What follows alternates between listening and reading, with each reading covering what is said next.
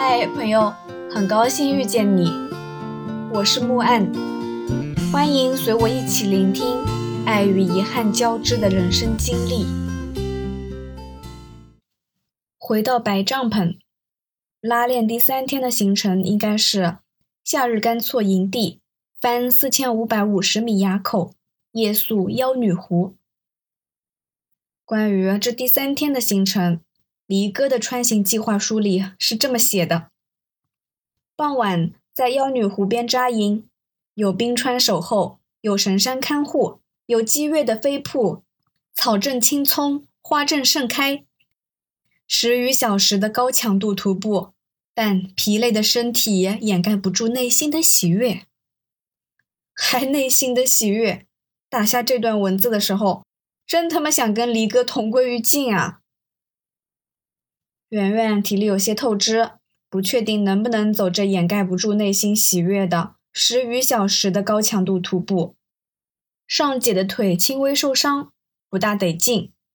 至于我自己啊，肩膀两侧被包带磨的地方都已经肿了，摸上去像两个馒头。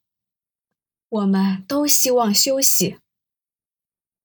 李哥考虑了一下，说：“那这样，明天上午休息半天。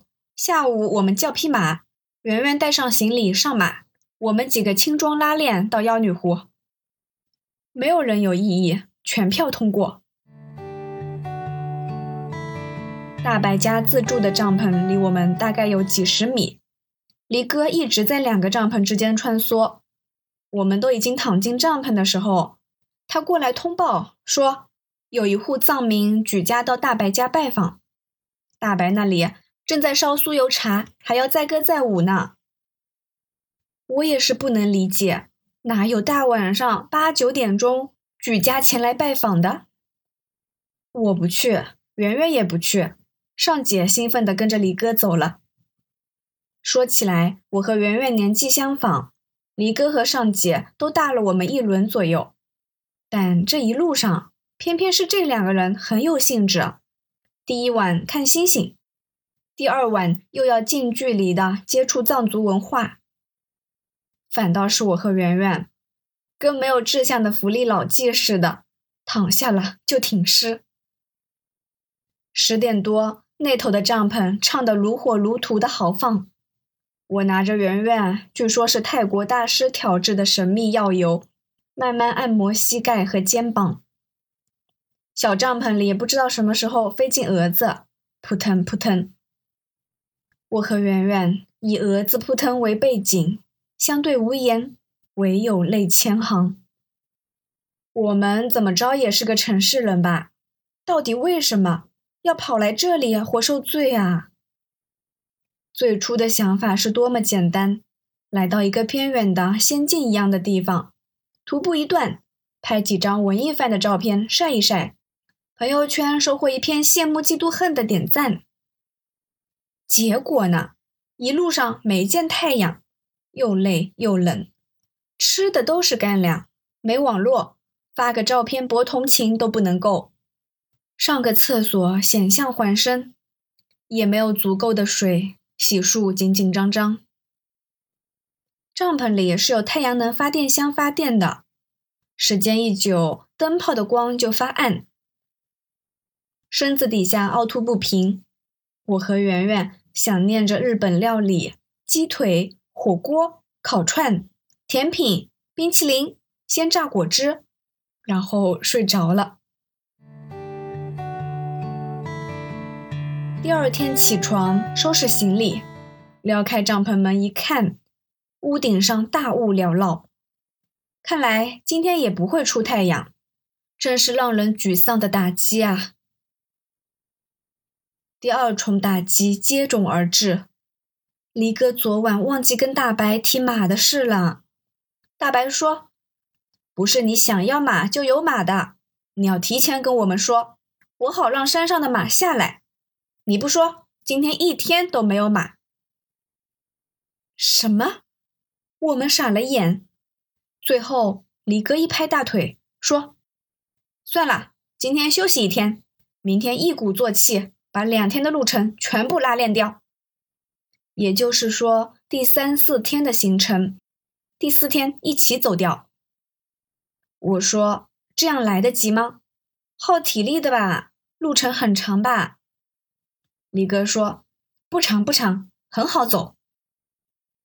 老子又信了他的邪啊，当时怎么没一口盐汽水把他喷回老家啊？既然这一天都不走了，那就悠哉悠哉啦。开了气罐，煮了一大锅方便面，还有挂面。为了吃的有境界，还在里头下了鹌鹑蛋、虾皮、紫菜，摸了军刀，把火腿肠切成一片片。吃饱了，我们意识到，这是漫长的、与世隔绝的、无所事事的一天。先百无聊赖的烤火，然后出门转悠。转悠的时候，我突然发现，铁丝网拉起的范围内，其实是有两个用红白蓝塑胶带围起的侧坑的。在附近逛了一下，雾山衰草，再加上冷，实在没什么好看的。黎哥却兴致勃勃，拿着他的 iPad， 爬上石头东拍西拍。他是领队，每次徒步结束，他都得有个图文总结。我站在石头底下，仰脸看他，说：几天没出太阳，一点景都没有，这一趟你根本写不出东西的。李哥说：没关系啊，没有景色，情怀来凑，我们可以掰情怀嘛。我说，硬掰出来的情怀就是矫情了。李哥在石头顶上掰情怀，我说的话他大概没听见。总之，这一天极其难过，没有网，没有信号，手机电要省，不能拿来玩，手边连本书都没有。我对圆圆说，这样的日子我大概坚持不了三天。出进藏区的时候，容易被藏区犀利的美景给打动，萌生诸如在此住屋而居，看山看水看星星的冲动愿望。慢慢的，来得多了，我就再也没这想法了。大概是人变得现实了。景色再美，看多了不就是那样吗？有第一眼惊艳的美人，哪有一辈子惊艳的？风大，日晒，紫外线对皮肤的摧残很大，总会出现极端的温度，恶劣的天气，让人很难舒适的生活。所以啊，情调一般只出在山温水暖的地方，边陲会出硬烈的传奇故事，但平地刮大风，刮完了就完了，嫌少刮一辈子的。第三天疏忽而过，让我终身难忘的第四天来临了。起得挺早，收拾带吃饭，九点多整装出发。天气比之前更恶劣，帐篷外在飘雨，温度比前两天都低。我彻底熄了出太阳看美景的心思。雨不小，大家都穿上了雨衣。八月份的年报预则，我穿了保暖内衣、户外羽绒服、冲锋衣，外面罩一件厚雨衣，戴帽子、围巾、手套，还是觉得冷。这一天的行程和二天为一，夏日干错营地，翻四千四百五十米垭口、妖女湖、吉祥花滩、仙女湖，徒步七公里到达景区门口。按照约定的，黎哥带着我和尚姐先出发，圆圆骑马驮着大部分行李，晚两个小时出发。中午在中途点一个藏民家的帐篷处会合，到了那里马就不能走了，所有人恢复重装，快速徒步拉练出去。后来我回忆了一下当天的行程，大概是早上十点出发，走到下午一点多跟圆圆会合，稍事休整之后继续不停歇的赶路，到了晚上九点走到了景区门口，一天的徒步时间近十一个小时，等于什么事都不干，净走路了。话题拉回，告别了圆圆，我们三个人开始赶路。下雨给赶路带来了很多困难，因为这里的路基本都是烂泥地，一旦下雨就泥泞不堪。雨是斜着来的，一直打脸，有时都睁不开眼睛。出了大白家，走了一段很长的灌木丛的上山路，做翻垭口的准备。我和尚姐冒着雨在灌木丛里行进，完全无心看湖。然后不妙的事情来了，随着翻山高度的行进，雨变成了雨夹雪。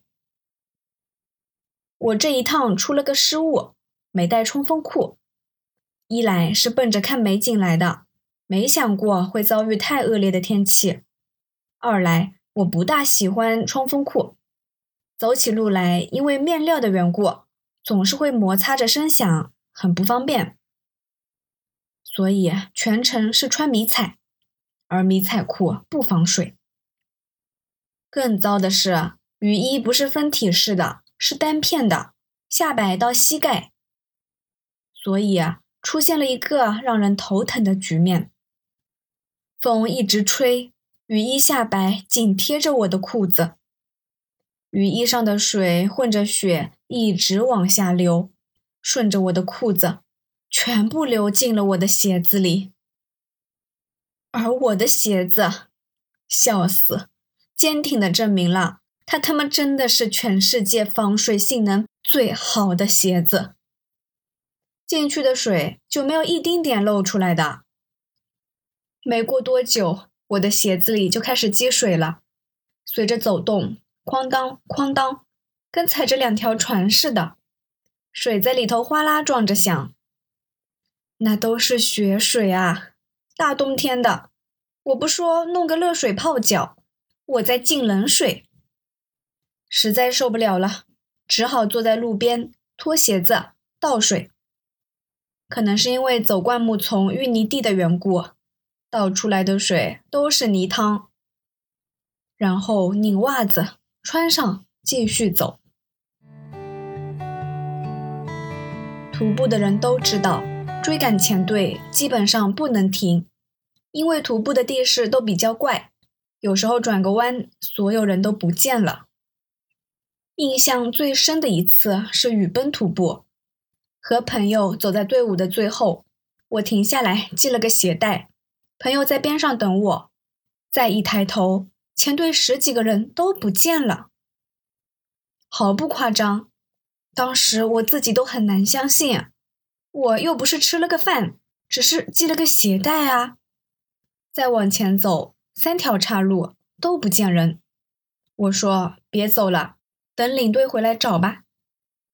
几分钟之后，挎着刀的领队火烧火燎的回来了，说怎么一眨眼你们都没了呢？所以啊，基本上我这一停一顿，尚杰和离哥很快把我甩出很远了。雪越来越大，天地之间白茫茫的一片，我和前队越拉越远，心里头的火气也越来越大。我他妈是来看美景的，怎么就变成了翻雪山了呢？我想不通。又一次，鞋子里的水积满了，前队早就不见了。我气得大骂，对着山骂，然后登山杖一扔，在石头上坐下，脱鞋脱袜子，哗啦啦倒泥汤。袜子已经看不出颜色了，一拧泥水就像溪流一样。我就光着脚坐在那儿，手套也浸湿了。看周围的山，刚被我骂过，沉默着一声不响，就像这儿没我这个人似的。低头看，光着的脚在吹寒风，雪片有落在脚背上的，也有从脚边擦过的。心情突然平静下来，就这么坐了一会儿。这一会儿大概是整个年报预测中我心情最平静的时候。我刚刚那么生气，又吵又骂，山全把它吞掉了，然后还给我平静的时刻。平静了才能自省，觉得自己好笑。没人逼你啊，你自己要来的，气什么？再一想，人生中也很难经历这样的时刻。山是我的，雪也是我的，袜子是湿的，鞋子是灌水的，脚是光的。如果能笑一笑，就再完美不过了。感谢收听，希望这个播客能陪你度过每一段孤独的旅程，彼此温暖，彼此治愈。希望来到这里的你可以放下一天的疲惫，尽享这人间好时节。也欢迎大家转发、订阅、赞赏、支持。我们下期见。